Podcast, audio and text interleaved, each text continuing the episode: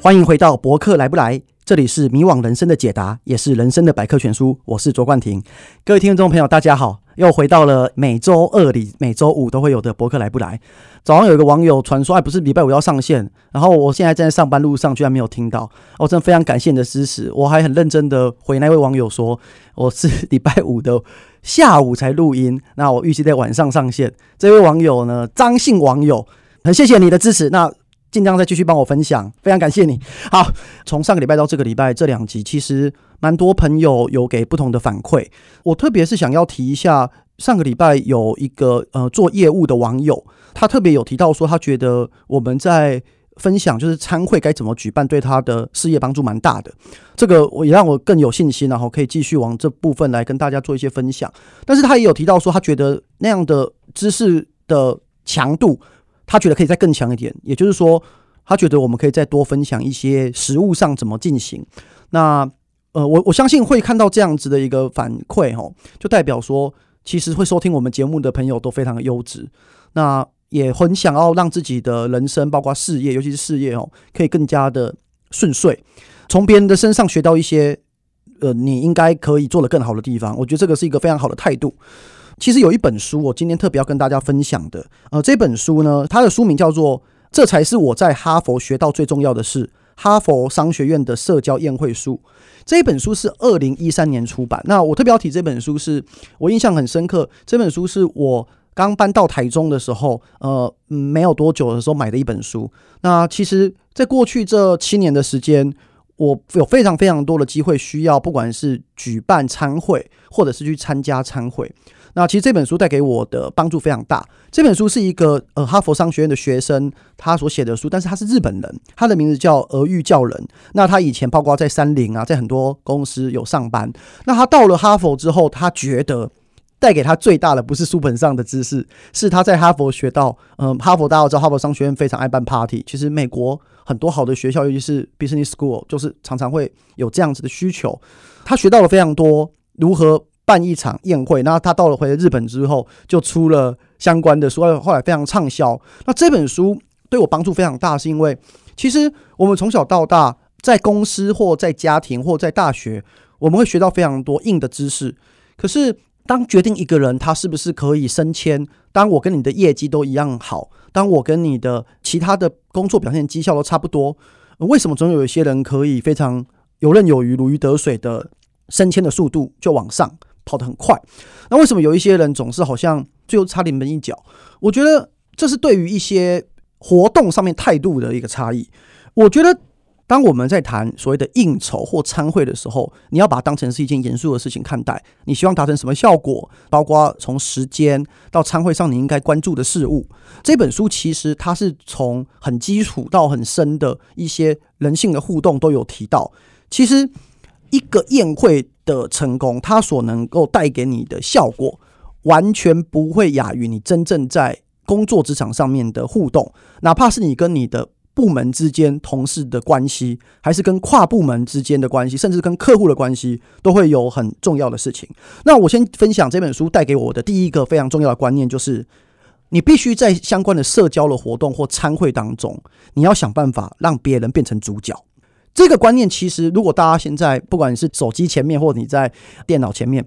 你认真想一下，你是不是从小到大所有的有一些应酬的场合或参会的场合，你总是会有一些同事或朋友，他在里面就是喋喋不休，然后讲很多话。那这样子的朋友，你是不是他常常会把焦点就只放在他身上的这样子的同事？其实这在一个餐会当中，并不是一个好的一个现象，因为。其实餐会很重要的一个目标，你必须要让餐会上的每一个人都觉得自己是主角。我再讲一次哦，如果你是这一场餐会的总招，我们姑且叫总招好了，一个宴会的主角，他其实第一个最核心，什么事情都还没做之前，他必须要先思考事情是，他如何能够让每一个人都觉得自己是这一场餐会中很重要的一个人。那如果说你假设是把它当成是一个我们在拍电影好了，你这个总招其实他就是一个手腕。要非常高明的一个灯控师，他要怎么 spotlight 打在所有的参与者身上，然后创造出他能够让每个人都当上主角的时间。如果这个总召没有这样做，他没有控场，一场餐会就会沦于有一些平常就比较爱讲话，或他是主角的人，一直处于就是在大放送、自我宣传、自我行销，然后聚焦在自己身上。那其他很多人就会觉得我是陪客。那当然，你身为主持人或者你身为总召的这个人，你必须要想办法能够让大家有办法被聚焦。好，大家会问我说：“那实务怎么做呢？”其实实务很重要的事情就是，你必须在这一个活动当中，你要让交际比较弱的，就是交际有强者，有交际弱者，你必须要让交际弱者也要能够侃侃而谈。好，那怎么做呢？你就是必须要让所有的人在里面觉得，你说被救赎也好，就是因为这样子的参会对于有一些人来讲，他其实是有是有障碍的，因为有一些人并不是在这样的参会中可以这么样的主动去谈一些事情。那你如果是这样参会的总召，或者是你是这样参会的很重要的一个人，其实你事实有时候要抛一些问题给这些没有讲话的人。其实如果我还是要提，就这本书，因为它从日本人的观点谈，有一些事情或它的形态或它的文化，还是跟台湾有一点点不一样。但比起一方西方在讲如何社交、如何办参会的书，已经比较接近台湾人的想法。但台湾到目前为止，我还没有看到我觉得写的比较有系统、有架构跟。比较实用的书，那如果听众朋友其实是有这样子的素材的来源，也也欢迎留言告诉我，我也很乐于就是再去学习。所以我稍微要谈一下，就是说，其实这样子的一个所谓的在交际上面比较弱者的人，你简单来说就是给自己一个任务，你设法想办法在这个餐会，也许今天这个餐会是一桌是二十个人，当大家在这边谈话的时候，不是那种两个人私下的谈话，是整场大家谈话。你是这行的召集人，你给你自己一个目标，你是不是可以想办法让每一个人都有对大家讲话一次的机会？那他可能比较不是制式的，而是你必须谨记在心，这场餐会是不是有谁还没有讲话？那我觉得还有一个很重要的重点，这本书其实也有提到，这个是完全是东方人的想法。那有一些，尤其是外商的，他可能比较没有这样子的一个观念，不管是餐会还是宴会，有时候就会比较气氛比较差强人意。在东方的世界当中，哦，办这种餐会，坐着吃会比站着吃更好，来呈现一个 party。那这在跟西方是比较不一样的一个观念。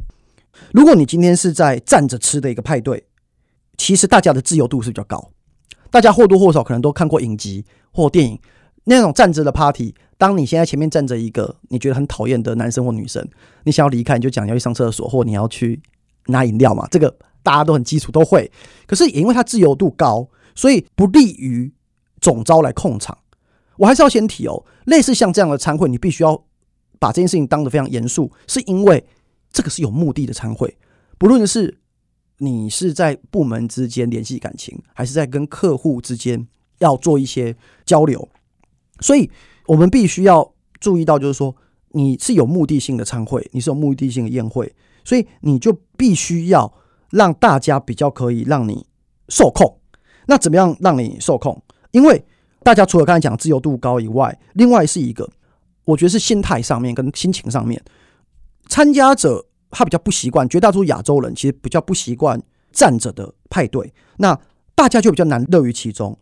那大家很难乐于其中，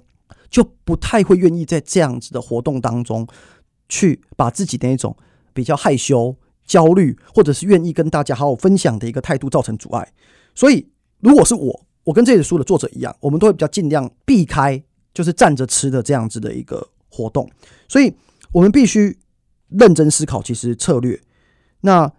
策略在参会中，其实我们大家可以试着先想，与其我们先想我们要做什么，我们也可以先想我们什么事情是我们确定不要的，那这样我们就可以进行这样子的一个参会。那以我。过去这几年的一个经验，其实我觉得这本书真的是蛮好的哦。有时候有一场餐会哦，你一定要花很多心思去所谓的邀请到所谓的宴会或餐会的关键人物。什么叫关键人物？我们大家认真想一想，是不是有一些你有一些朋友或你有一些同事，当有需要跟客户互动，或有需要跟跨部门的同事之间互动的时候，当有他在场的时候，你会觉得比较放松。那你为什么会觉得他在场的会比较放松？因为这个人他在现场的时候，他总是会制造一个正确的战场或舞台。为什么我要自己这样？我要这样说，就是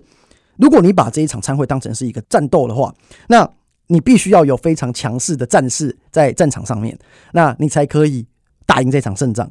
那主客的时间，我们通常在办这种餐会，你一定会有一个主客。你知道这一场的目的主要是要谁以外，你接下去马上在安排时间跟餐厅之前，你一定要找到这一个所谓 party 的关键人物。这一个人呢，他就是你要把他当成是你在你自己的作战团队当中，能够协助你把整个餐会的气氛炒热的人。简单来说，这个人就是只要他在哦，场子就很多笑声。那他的在与不在，会决定这一场餐会的气氛。会天跟地的差别的人，你认真想想，你的同事、你的朋友，是不是也一定有这样人？这个人哦，通常人缘都蛮好的，通常应酬都蛮多的。那你记得一件事情，我们常常有一些人觉得说，你们在屌什么屌？我干嘛去邀请你？但是这种人哦，你一定要先敲他的时间，因为这个人在，你请你放下你的情绪，不要觉得这人在拽什么拽，请你好好的邀请他，而且你要告诉他说，如果少了你，这一场活动就没办法开始。我们就配合你的时间，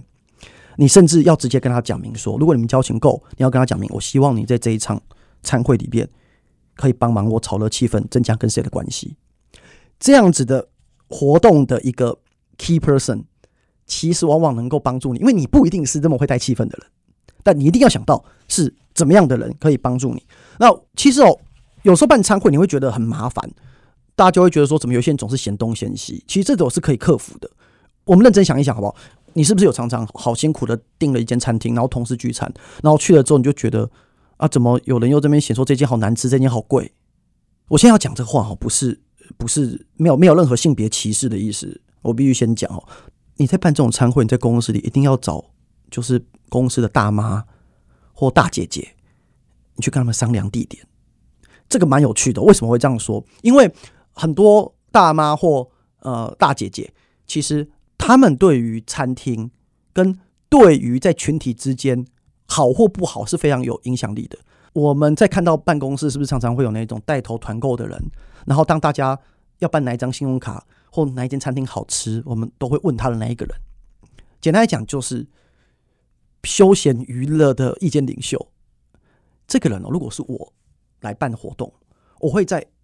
规划这一场活动，他大概是第三顺位要问的人。第一顺位，我们确定个主宾的时间，对不对？第二顺位，你要去找到能够炒热气氛的人。第三，就是会嫌你嫌东嫌西的那个人，你就去找他，跟他讲说：“哎，比方说吕大姐，哎，吕大姐，你想这这个人通常在公司蛮资深的哦，然后他通常会在茶水间你会遇到他那种人，千万不要得罪这种人，你要跟他当好朋友，然后要平常对他很热络。你如果有比方说饮料买二送一，那一瓶就是送给他。”因为这个人他会在茶水间决定你在公司的评价，然后他会决定你很多很麻烦的事情会变得很轻松。那第三个人呢，你就是要找这样的人，然后你就去找他，跟他讲说，我们下礼拜要跟某某客户吃饭，那呃，我们整个部门大家都要参加。那因为老板交代我来规划，那目前我找了嗯、呃、有三间餐厅，一间是居酒屋，那一间是意大利面，那一间是台菜。呃，吕大姐觉得哪一间比较好？这个动作做下去之后，他变成是活动的参与者，他甚至决定了地点。你甚至可以问他说：“啊，比方我们在台北，嗯、我们是要办在台北，还是办在板桥？那啊，如果我们在台中，我们这个是要搬在北屯区，还是搬在西屯区？”他当参与这个决决策之后，其实这个大姐或哥哥或弟弟没关系，就是这位。茶水间会遇到的意见领袖，他就变成是这个活动的主办人之一，那他就比较不会在后续会有太多的抱怨。类似像这样观念真的很多很重要，往往类似这样这样子的小细节是可以决定一个餐会它的成败。我们其实可以试着，把自己的态度，除了在一般的工作以外，你让你的。公司包括你的老板跟你的同事之间，会觉得你是有在费心安排的。那其实我刚刚讲的这么多，在这本书里面提到大概只有十分之一而已。那我今天已经花了快二十分钟的时间跟大家聊。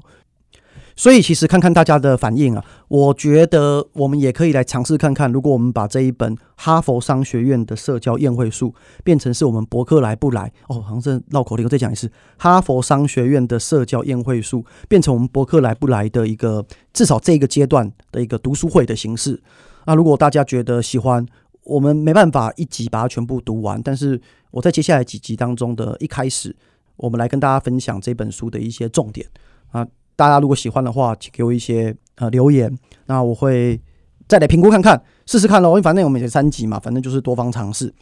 接下来呢，我们进入今天的第二个部分，呃，也就是我在博客来学到的东西，跟大家分享。那如果今天是第一次来听的朋友呢，请别忘了订阅跟分享。博客来不来？大概每一集都会分三个部分。第一个部分分享一些人生的一些观点跟人生的百科全书。那最近我是聚焦在职场上面的宴会。第二个部分呢，是想跟大家分享我在博客来学到的东西。我的初衷就是我一个人缴学费，但大家可以一起学习。第三个部分我会分享一些时事，跟我可能有参与的一些事件，那跟大家分享这当中的决策过程跟一些政治的分析。大概我们博客来不来的进行，初步就是这三个部分的组成。那到今天为止，第三集前两集的反应都不错，我们的排名一直在整个排行榜，不论是高或低，一直都在前一百名。以内高一点大概到六七十名，低一点大概八九十名。那我们大家再一起努力，看可不可以让他赶快进入前五十名。前五十名我会有惊喜给大家。好，到时候还要跟你们讲是什么惊喜。那个博客来不来哦的第二个部分，这一个我在博客来学到的东西跟大家分享。这个礼拜我蛮想谈一个，其实是我们有一门课叫做政治执行。那这一门课它的脉络其实就是在沟通说。当政府或者是非营利组织或甚至企业有一些政策要落实的时候，为什么从上面的政策的分析到政策的制定完之后，到最后落实的过程会产生这么大的一个差距？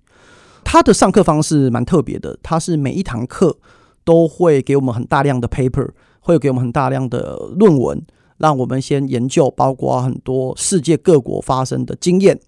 像我们到目前为止已经读过了，像在牙买加，他的一个。社会福利怎么把本来的三四十个社会福利的政策全部打掉重练？那把它跟小朋友的教育还有卫生做一个结合。简单来讲，就是你以后要拿到这些社会福利的补助，你必须把你家的小孩子送去就学或送去打预防针，你可以才可以拿到补助。但是因为这政策的执行有一点复杂，所以也产生了一些问题。那我们就进行讨论。那最近我们准备要，今天我在录这一集的时候。可能再过十二个小时，我们就准备要进行相关的讨论，就是台湾高铁的案例。那是老师上课蛮有意思的，我就觉得哇，我我们自己在台湾看政治，好像觉得我们很理解，然后我们每天身在其中，然后看他们老外在评价台湾的政治，那种就蛮有趣的。比方说，他们提到那个毛治国之前的行政院长嘛，然后他在当交通部长的时候，对于台湾高铁的决策，然后就很有趣，他后面还会挂号说哦，毛治国是麻省理工学院毕业的，就是我觉得哦。国外是怎么评价这些事情？他就会把当时的很多政治脉络啊，跟一些内容做一些呈现。今天我要分享的哦，其实是在哈佛大学的门口有个 Harvard Square，就一个广场。其实，在那边有公厕跟很多游民占用的问题。那包含的公厕常常有人去吸毒，然后造成的社会治安，但是的一些问题，但一直无法解决。我讲简单一点，就是。这个结论就是，后来政府把权力下放，跟很多由学生跟附近年轻的居民组成的非营利组织进行合作，直接让这个非营利组织来主导这整个如何安置游民，然后怎么跟这些现在好像不能讲游民哈，是不是要讲街友？政治对哦，这样政治不太正确，所以没问题，就是街友哈，多个让我更正一下，这样证明我这个真的是自己录的，没有没有人在旁边指导哈，所以修正一下。那这个街友的一个状况呢？他们后来就是采用跟当地的非营利组织，不只是合作，且让他主导。那他们定期召开会议。那一开始本来当地 Harvard Square 的商家跟店家这个联盟，对于这些街友是非常反弹的，因为会影响他们的生意。可是当他们开始面对面沟通、讨论跟了解他们的状况之后，甚至是把街友分类，了解街友的组成。他们后来其实去分析街友的组成，其实有三种。那第一种就是长期性的。所以慢性，他们用的英文单词叫 chronically，就是呃慢性的慢性的街友。那其实就是长期性的街友。那长期性的街友，它的因素主要是可能来自于失业，或者是一些家庭因素。第二个部分其实是年轻人为主。那这些年轻人其实绝大多数其实是有一些药物滥用的问题，其实就是吸毒啦。第三个部分其实是游客。那游客怎么会变成街友呢？其实他们在课堂上面也有做一些分析。我要谈的是说，这个政策后来至少在课堂上面的分享，把它当成是比较正向的一个合作的一个模式。那那个教授其实本身他以呃是墨西哥裔，然后后来是应该是美国籍。他本身是一个算蛮有名的政治顾问，当蛮多包括中央跟地方政府给了很多政治的一些建议，包括一些政策决策的一些建议。他在课堂上面哦，最后有跟大家分享，这堂课的最后有跟大家分享说，他会建议所有的不管是政府还是组织，在推出一个政策之前呢，最好能够把这一个政策最接近他的利害关系人的人的意见，会比政府直接由上到下来成功的几率比较高。这是什么意思呢？就是说，比方说我们今天如果是处理一个街友的政策，那最接近这些街友的。朋友，除了他们本身以外，最接近他们的其实就是当地的店家嘛，当地的警察，在他们当地有个教堂，常常街友也会去使用那个教堂的盥洗式洗手间。要把最接近你要处理这个课题跟议题的群体，把它也纳入决策对象，因为他每天在跟他们互动，那由他们的角度来谈这件事情，会比我们政府或组织或公司直接由上到下把我们的政策落实下去，未来的成功几率很高。那昨天其实我想了很久，到底要不要问这个问题？因为我觉得怕老师也不知道我在讲什么。但后来就等到可能课堂全部结束，那我留在那个线上的远距教学平台说，我问老师说可不可以给我几分钟？我想问他问题。那他觉得很 OK，我我就问了老师说，就是以我的经验来看，以台湾的多数的政治人物的经验，其实多数的政治领导人其实比较不喜欢或。也没有这么高的一个机会，这么大的一个机会去进行沟通，因为沟通是需要成本的。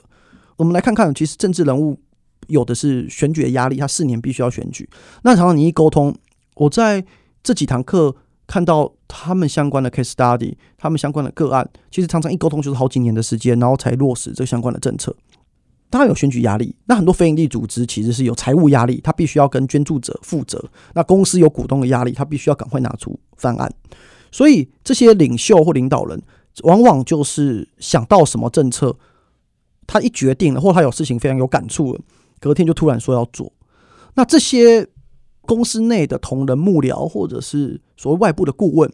当他们的通常的反应会建议主事者要缓一缓。然后提出一些理由，认为说要做一些研究跟调查。那这些领袖常常会讲一句话，就是“相信我，这没关系”。根据经验，吼会讲说：“呃，相信我，这没关系。”通常就是这个政策会失败的开始。根据经验法则就是如此。这个教授他给我最大的一个启发跟建议就是说，其实凡事都要取舍了，就是 trade off。因为如何提高政策的成功率，其实是我们实行政策很重要的事情。当政治领导人，就是最后还是做出或公司的领袖、政治的领袖，他最后还是做出就是愚蠢的或错误的决策的时候，其实这个老师蛮有趣，说那就是我们这些人的责任。他就说他身为一个政治顾问，呃，他没有能够说服这个领导人。那其实我觉得这个是最后大家不愿意骂自己老板的解套方式啦，就是有错都自己担。但我同意。不过，这个是值得今天所有在现在有在线上的听众朋友，我们大家值得去思考。就是说，没错，你可能需要花多花很多沟通的成本，你要纳入很多利害相关人的意见。但如果你把它纳入之后，你会提高你的胜率。你为什么不去做呢？如果根据经验法则，你没有纳入这些人，你的胜率不到五成。但当你纳入之后，你的胜率有超过五成，你为什么不这样做？如果只是豪赌。那会降低你的胜率，那反而可能赔上你的公司的信誉或你政治人物的政治生涯，其实是蛮没有必要。那这个观念我觉得蛮值得跟大家分享的，因为根据哈佛他们的相关的哈佛广场，他们在处理街友相关议题，其实事后证明是，当你把所有的利害相关人全部一起来解决这个问题的时候，证明是比政府自己在那边解决有效。从警察对于街友的态度，从街友他们愿意被转职跟辅导的程度，从当地的店家对于街友的理解，从当地教堂呃他们的洗手间、浴室跟街友之间的关系，整体而言其实会进行一个比较好的改善的状态。那我觉得这个是蛮值得台湾现在很多政策我们在推出之前是蛮值得思考的。所以我要跟各位听众朋友分享啊，我觉得。到目前为止哦，我在 Berkeley 上课这几个月，虽然我在台湾那线上教学，其实真的学蛮多的。这些东西其实我会反思我之前可能有执行过的政策，哪些比较操之过急。那不管是我在中央或地方政府的时候，有没有什么是我如果重新做一次可以做得更好的？那我觉得这个是一个蛮值得跟大家分享的一个课题，好，跟大家分享。哇，今天很快，已经快三十分钟了。那我其实很希望大家多给我一些想法跟建议，因为我们毕竟才三集，那蛮多东西都可以进行调整的。因为我其实最近有一点错乱，就是因为一百个网友有一百个意见。最近有朋友跟我讲，我的讲话声音太慢，大家会觉得太慢吗？欢迎留言给我。就是我从小到大其实是一个讲话蛮快的人，居然有网友跟我说，他要用一点五倍听我的这个节目才听得下去。啊，但是也有人觉得我的速度太慢，所以我觉得反正就是科技可以解决嘛。如果你觉得我太慢，你就调快一点五倍吧。那你觉得我太快，你看可以调成零点五啊，慢慢讲这种就 OK。我会再想想怎么怎么处理这些事。可是很谢谢大家给我意见，我能够解决我会尽量解决。那今天最后一个部分本来是想分享，就是有蛮多网友最近我们解决了一个问题。如果大家有看到新闻，有关于台湾跟美国呃，我们到美国的学生签证。那因为很多人的努力，要特别要感谢驻美大使馆、台湾驻美大使馆跟外交部，呃，还有好多好朋友的帮忙。那我们跟美国有进行协商，那这个的过程后来得到了很好的结果。我们应该算是全世界非常非常快，呃，学生签证可以赶快重新面试跟发放的国家。那我们到底要不要这个时候就过去？就大家可以自己评估，因为大部分的学校都可以接受，因为现在认为对疫情还有疑虑。那明年再前往美国。那说真的，我自己还在考虑，因为现阶段学校帮我们解决一些问题，但当地的局势真的不明朗，一下子疫情好像比较舒缓，一下子又变得很严重。所以我今天本来要分享这部分，可是看起来时间不够，因为我还是要发表回应一下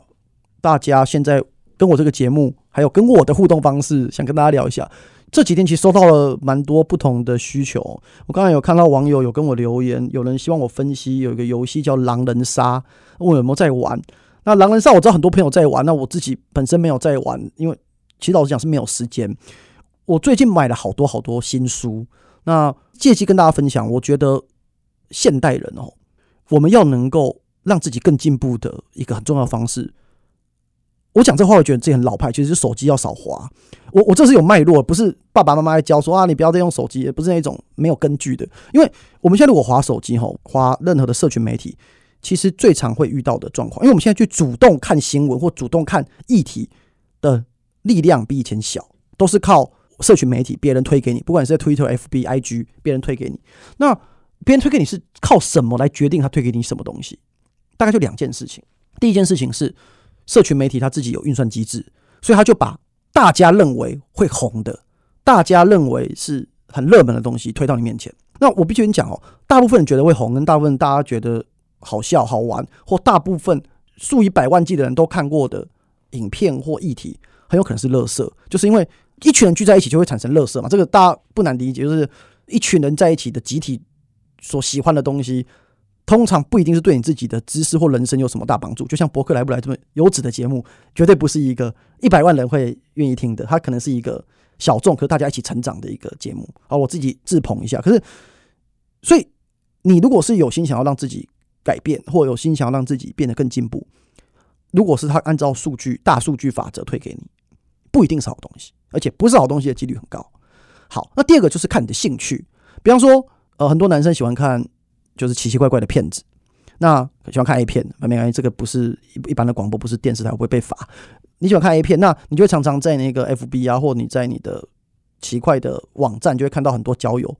色情交友的那个页面会给你嘛。那如果你今天是很喜欢打电动的人，全部推给你的东西都是电玩的东西，那这个就人在不自觉之间，你就会变成更陷入你自己的同温层。你有兴趣的东西很好，可是当你自己想要做一点配置，这个配置是说好，你觉得你最近应该再多设立点历史，对你想多设立点财经，设立点励志，设立一点国际情情势，你会丧失这个管道。所以，我最近其实大量的主动，我最近的主动阅读蛮多的，因为学学生嘛，能够比过去在工作的时候有多一点时间。那我买了很多新书。我很期待这个节目中也可以跟大家来进行相关的分享，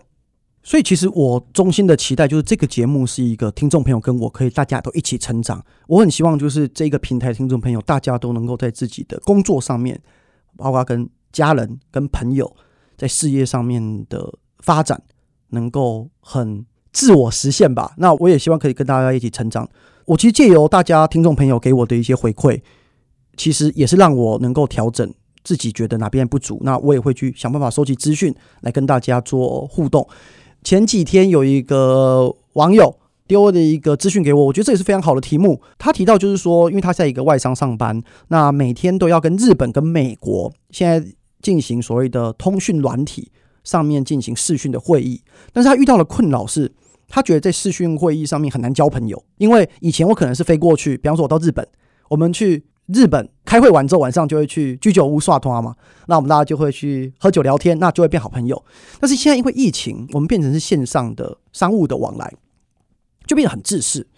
尽管每天开会，可是好像呃人跟人之间都没办法变很熟。